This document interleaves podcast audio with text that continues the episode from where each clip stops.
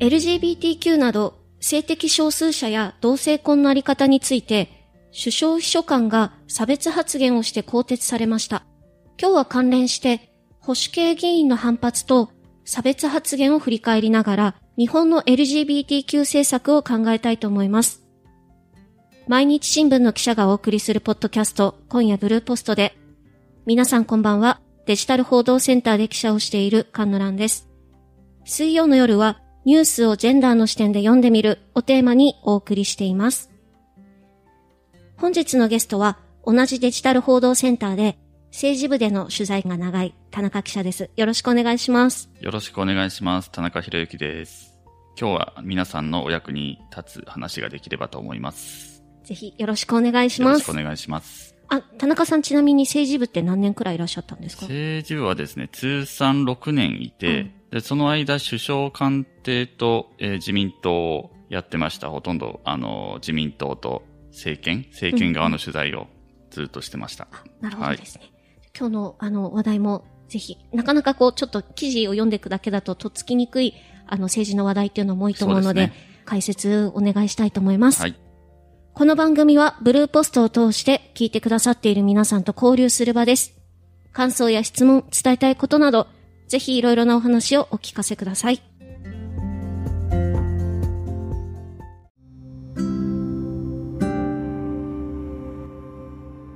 今日は日本の LGBTQ 政策について考えていきたいと思います。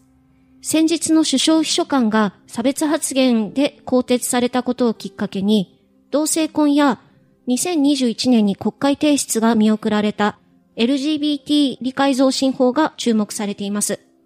まず最初に簡単に経緯をまとめて確認しつつ、政治部での取材も長いデジタル報道センターの田中記者をゲストに話を聞いていこうと思います。よろしくお願いします。よろしくお願いします。まず経緯なんですけれども、今月3日、2月3日の夜に、荒井正義元首相秘書官が LGBTQ など性的少数者や同性婚に関して見るのも嫌だ、隣に住んでいるのもちょっと嫌だ、などと差別発言をして、翌日に更迭されました。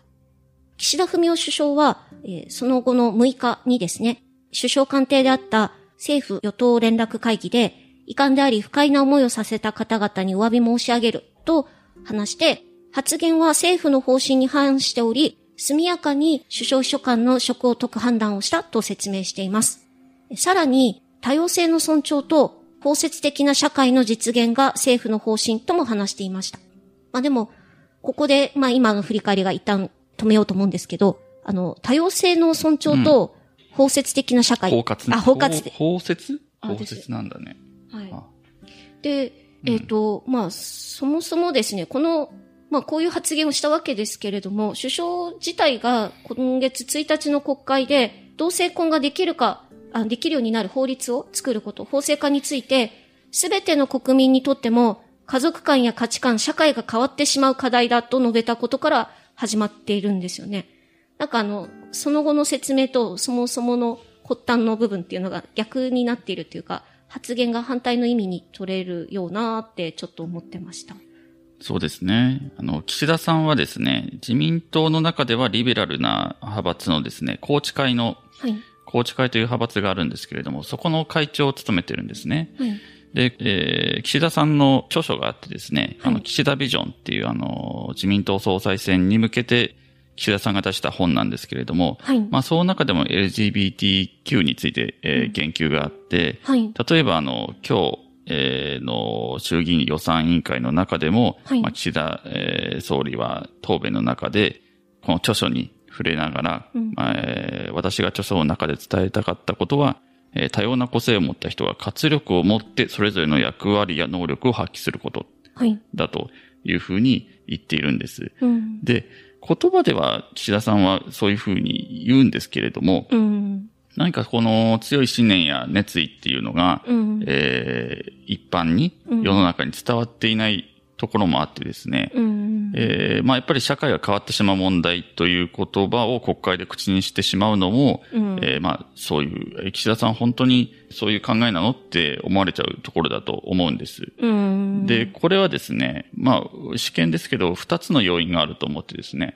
一つは、えー、保守派への配慮ですね。うん、ええー、岸田さんは、あの、宏池会という派閥を率いていますけれども、うん、自民党では最大派閥は安倍派なんですね。うん、で、安倍派っていうのは、やっぱりその、すごく自民党の中で一番保守的な、うん、えー、右寄りの考えを持つ、うん、えー、派閥で、うん、岸田さんがその政権運営する上で、安倍派にですね、はい、配慮っていうのは欠かせないと考えていると思うんですね。まあ実際そうだとは思うんですけれども、これまでのその国葬を、安倍さんの国葬の判断も含めて、すごくその保守派への配慮をしなければ、政権を維持できないんじゃないか、というような岸田さんが考えている節が非常にあってですね、それは一つの要因。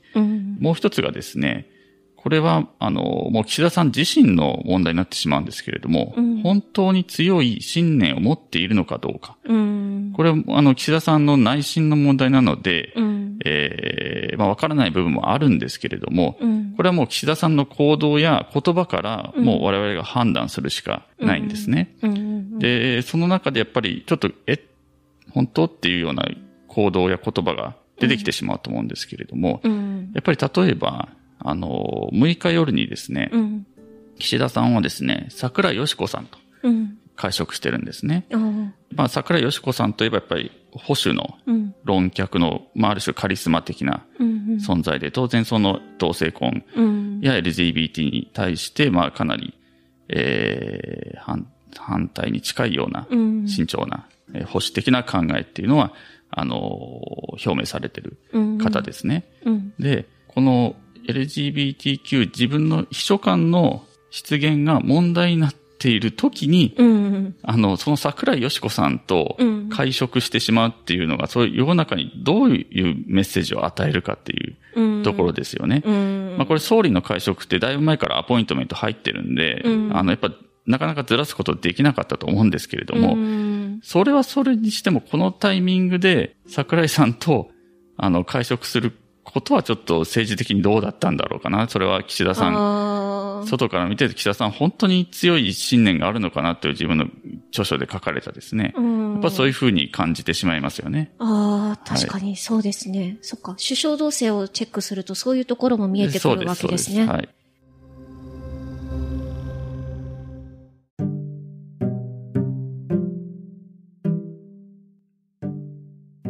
あの、今回のその発言と今の説明を聞いてて思い出すのが、あの、2021年の9月にあった自民党の総裁選の時ですね。これって、えっと、実質的に内閣総理大臣が決まることになる、あの、ものですけれども、私も当時ですね、岸田首相を含むあの、当時の4人の候補にアンケートをしているんです。あの、ジェンダー関連の政策で。で、その時の当時の回答だと、岸田首相は同性婚について、こう賛否を留保示さ、態度示さないっていうことにして、家族のあり方の根幹に関わる問題で国民の間で丁寧に議論すべきだ。賛成の段階に至っていないというふうに回答していました。あの、この間の国会の答弁からすると、より国会の話の方がなんか、本質、本質っていうか、岸田さんが考えていることが出てきてるのかなっていう感じがしています。で、関連で言うと、自民党の保守系の議員の反発で頓挫したその2021年の LGBT 理解増進法案についても同じように当時アンケートしているんですけれども、こちらに関しても岸田さんは賛否を留保して、家族のあり方の根幹に関わる問題で国民の間で丁寧に議論すべきだと述べるにとどめているんですよね。うん、まあ、これはですね、うん、あの、この LGBT 理解増進法案っていうのは2021年に国会提出が見送られたわけですけれども、うん、えー、自民党の中ので、あの、通らなかったわけですね。うん、法案審議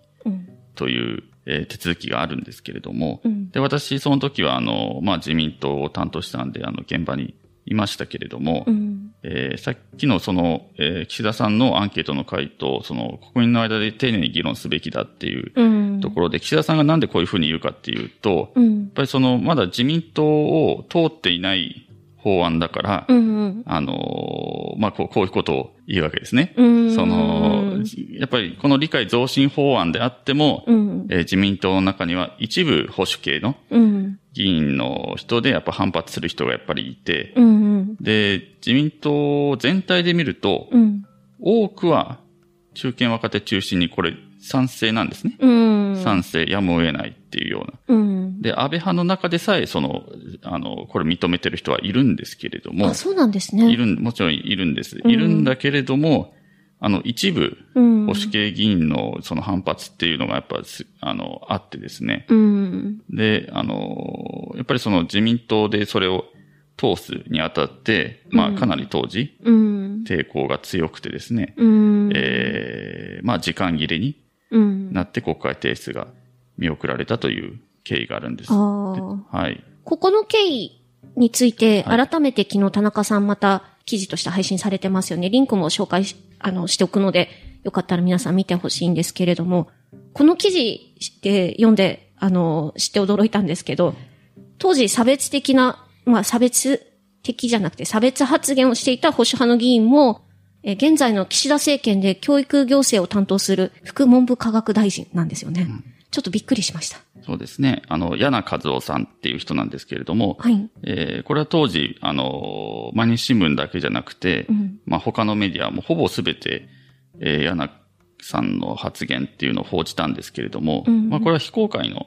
自民党の部会で審議されていた内容なんですけれども、うん、まあそれぞれ、まあ関係者の、複数の関係者に取材した結果、柳さんがこういう発言をしたという確認をしてですね、うん、それぞれメディア当時、えー、報じています。で、なぜこの柳さんが今、文科副大臣になっているかというとですね、はい。えー、柳さん、あの、派閥は安倍派なんですけれども、はい。えー、副大臣、これ、やっぱり、その政、政治記者はよく知ってるんですけど、一般に知られてないことなんですけど、うん、副大臣と政務官っていうのは、うん、大体その派閥の、はい。えー、当選回数によって、うん、あの、適齢っていうのが、結構決まっていて、それは結構派閥に割り振られる傾向があるんですよね。各派に。だからこの柳さんが副文科大臣になったのは安倍派の中で、はい、まあ、当選回数が適齢期だった。から、まあ、なったんじゃないかというふうに、まあ、おそらく思います。それはあの、杉田美代さんも一緒で。ああ、なるほど。杉田美代さんが総務政務官になったのも、うん、まあ、当選回数を重ねてきて、そろそろ政務官やらしたいっていうことで、まあ、えー、派閥、安倍派の方から、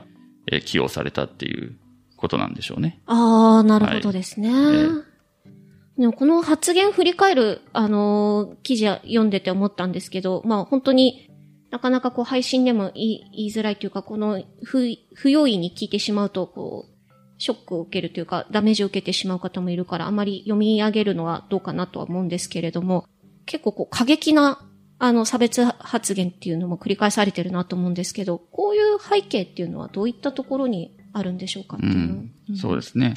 で、これ、昨日ちょうど厚生労働省で LGBTQ のの当事者の、えー、団体の方が記者会見があってですね。はい。で、そこでも、その当社の方々も指摘していたんですけれども、まあこれ一つはですね、はい。まあ宗教、いわゆる宗教右派と呼ばれる、えー、保守系の団体があって、うん、えー、まあそこがかなり、あの、LGBTQ や、うん。えー、同性婚に対して反対の論人っていうのを張ってるんですね。うん、で、彼らが誰を支援してるかっていうと、もちろん保守系の政治家で、で、自民党の中には、やっぱそこから支援を受けていたり、共鳴している議員がいて、うん、で、その人たちが、その団体にですね、うん、アピールしている面があるんですよ。で、例えばこの団体は、えー、新党政治連盟だったり、有名なところでは。で、旧統一協会も、えー、同性婚に反対しています。で、そこが、まあ、保守系議員を支援してきたわけですけれども、その保守系議員の方も、やっぱり自分はこれだけ自民党の中でこの LGBTQ の理解増進法案、通りそうだけれども自分は抵抗してるっていう姿を見せるんですよね。ああ。ええそういう構造っていうのはあって、はい。やっぱりその LGBTQ の当事者の方々も、うん、あと宗教右派との関係、うん、っていうのも注目するべきじゃないかということは指摘していますよね。うん、なるほどですね。はい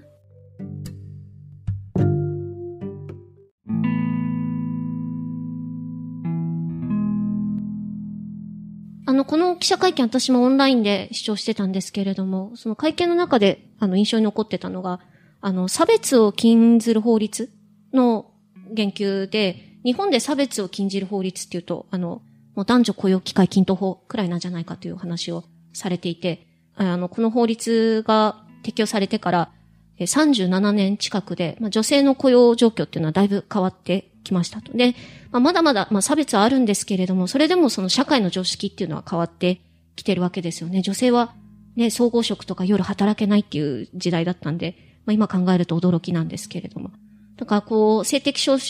数者の差別を禁ずる法律ができることで社会も変わっていくんじゃないかっていうような指摘を後半の方でされてましたよね。本当にこの LGBT の理解増進法は、はい。いや、まあ、あって当たり前ですよね。うんうんうん、あの、別にな、なんもその一般的な感覚からして、あの、引っかかる部分ないと思うんですけれども、うん、これ、この法案すら通せないのかっっていうふうに、やっぱ、一般の感覚としては感じるわけですよ。うん、やっぱり世論調査見てみても、その LGBTQ 同性婚の理解っていうのは高まってきてますから、うんうん、この自民党の中でも多数派はこれ容認なんですね。だからそれが本当に一部の保守系議員のために、こ、こんな、この程度の法律すら通せないのかと。で、今、あの、自民党は、あの、茂木幹事長とか、はい、えっと、遠藤総務会長と幹部が、この法案成立に前向きな、うん、えー、ことを言い始めましたけれども、うんうんうん、これは本当にその、えー、通せ、自民党が通せるのかどうか、っていうのは、えー、きちんと見ていく必要があると思います。うん、はい、あの、まあ、国際社会へのアピールとか、今後の政権の支持率の影響を考えると、まあ、この法案が動いていくことも、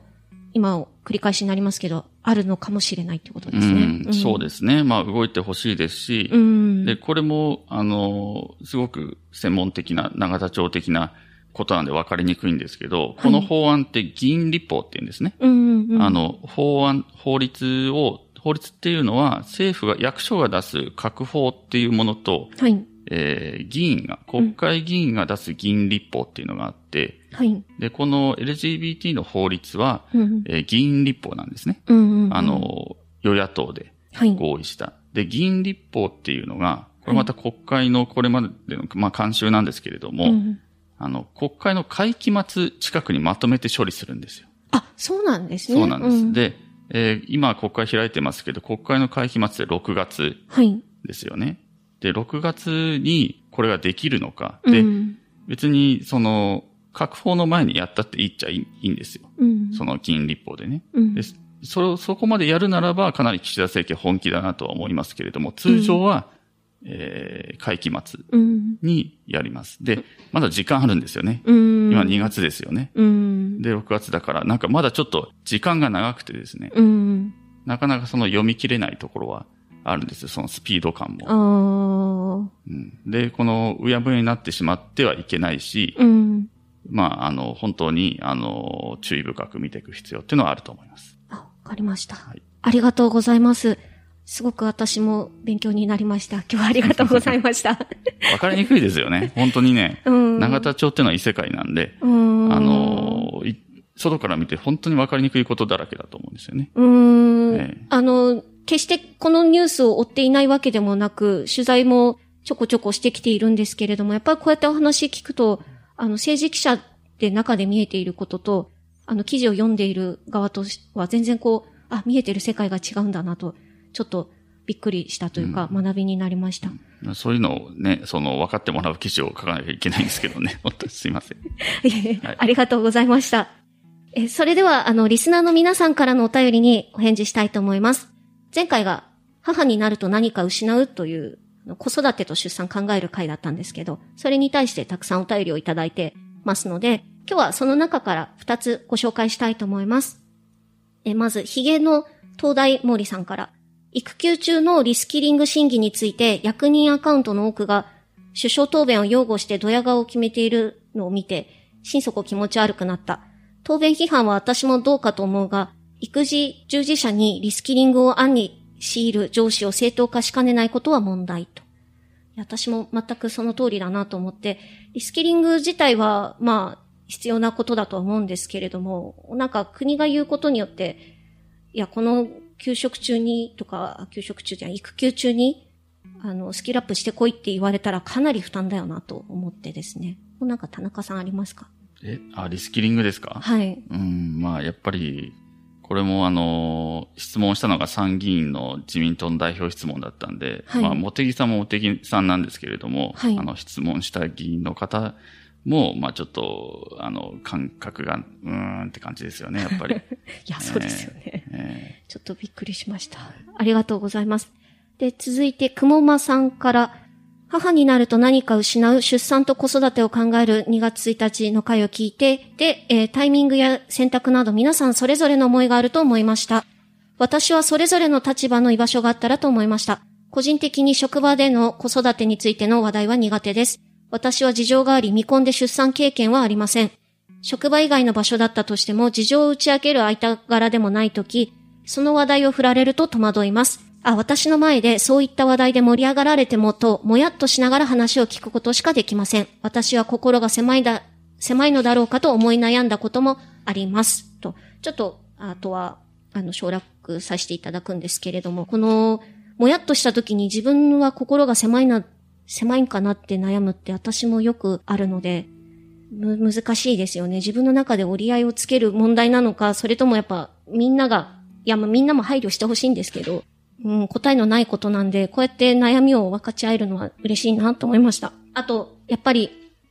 この後、くもまさんが SNS でその子育ての喜びとか大変さを語る人が多くて、で、で出産して子育てはしんどいって言えても、出産しない選択をした人の居場所あんまりないねっていうこともおっしゃっていて、いや、それは本当にその通りなので、うん、こういうポッドキャストだったりとか記事とか企画で、何かこう、つながりができたりとか、分断じゃなくて、みんなでこう、うん、少しずつ共通点見つけていけるみたいなことができたらいいなと、私も思っています。お便りありがとうございました。え今日の放送はこの辺りにしたいと思うんですけれども、田中さん本当にありがとうございました。あはい、ありがとうございました。あの、今、本当にいろんな賞を獲得し、受賞しまくっているスター記者なんですけれども、あの、田中さんの今の一押し記事とか、ぜひこれを読んでほしいという宣伝をお願いしたいと思います。あ、ありがとうございます。スター記者だなんて初めて言われましたけども、あの、ずっとですね、去年の11月から旧統一協会の競争の、えー、発言録っていうものの、えー、分析記事っていうのを出していて、はい、えー、まあ、本当気の遠くなるような作業ですよね。あえー、615巻あって、えー、全部で20万ページあって全部韓国語っていうやつなんですけど、はい、あの日本で、えー、流通してないので、まあそこにいろいろ競争の本音みたいなね、本音だと思うんですけど、うん、発言があるんですね。うん、で、あの、非常に、あの、面白いと思いますんで、あの、ぜひ読んでみてください。これからも、あの、出し、出していくつもりです。あ、わかりました。はい、あの、リンクもいくつか紹介しますので、あの、ポッドキャストの方は限りなく、こう、な、何個でも出せるから、あの、リンク貼っておきますんで、皆さん、ぜひご覧になってください。えー、今日の放送はここまでにしたいと思います。この番組では皆さんと楽しく交流ができたらと思っています。伝えたいこと、感想など何でも構いませんので、お便りをお寄せください。お便りの投函はツイッターでハッシュタグにカタカナでブルーポストとつけてツイートしてください。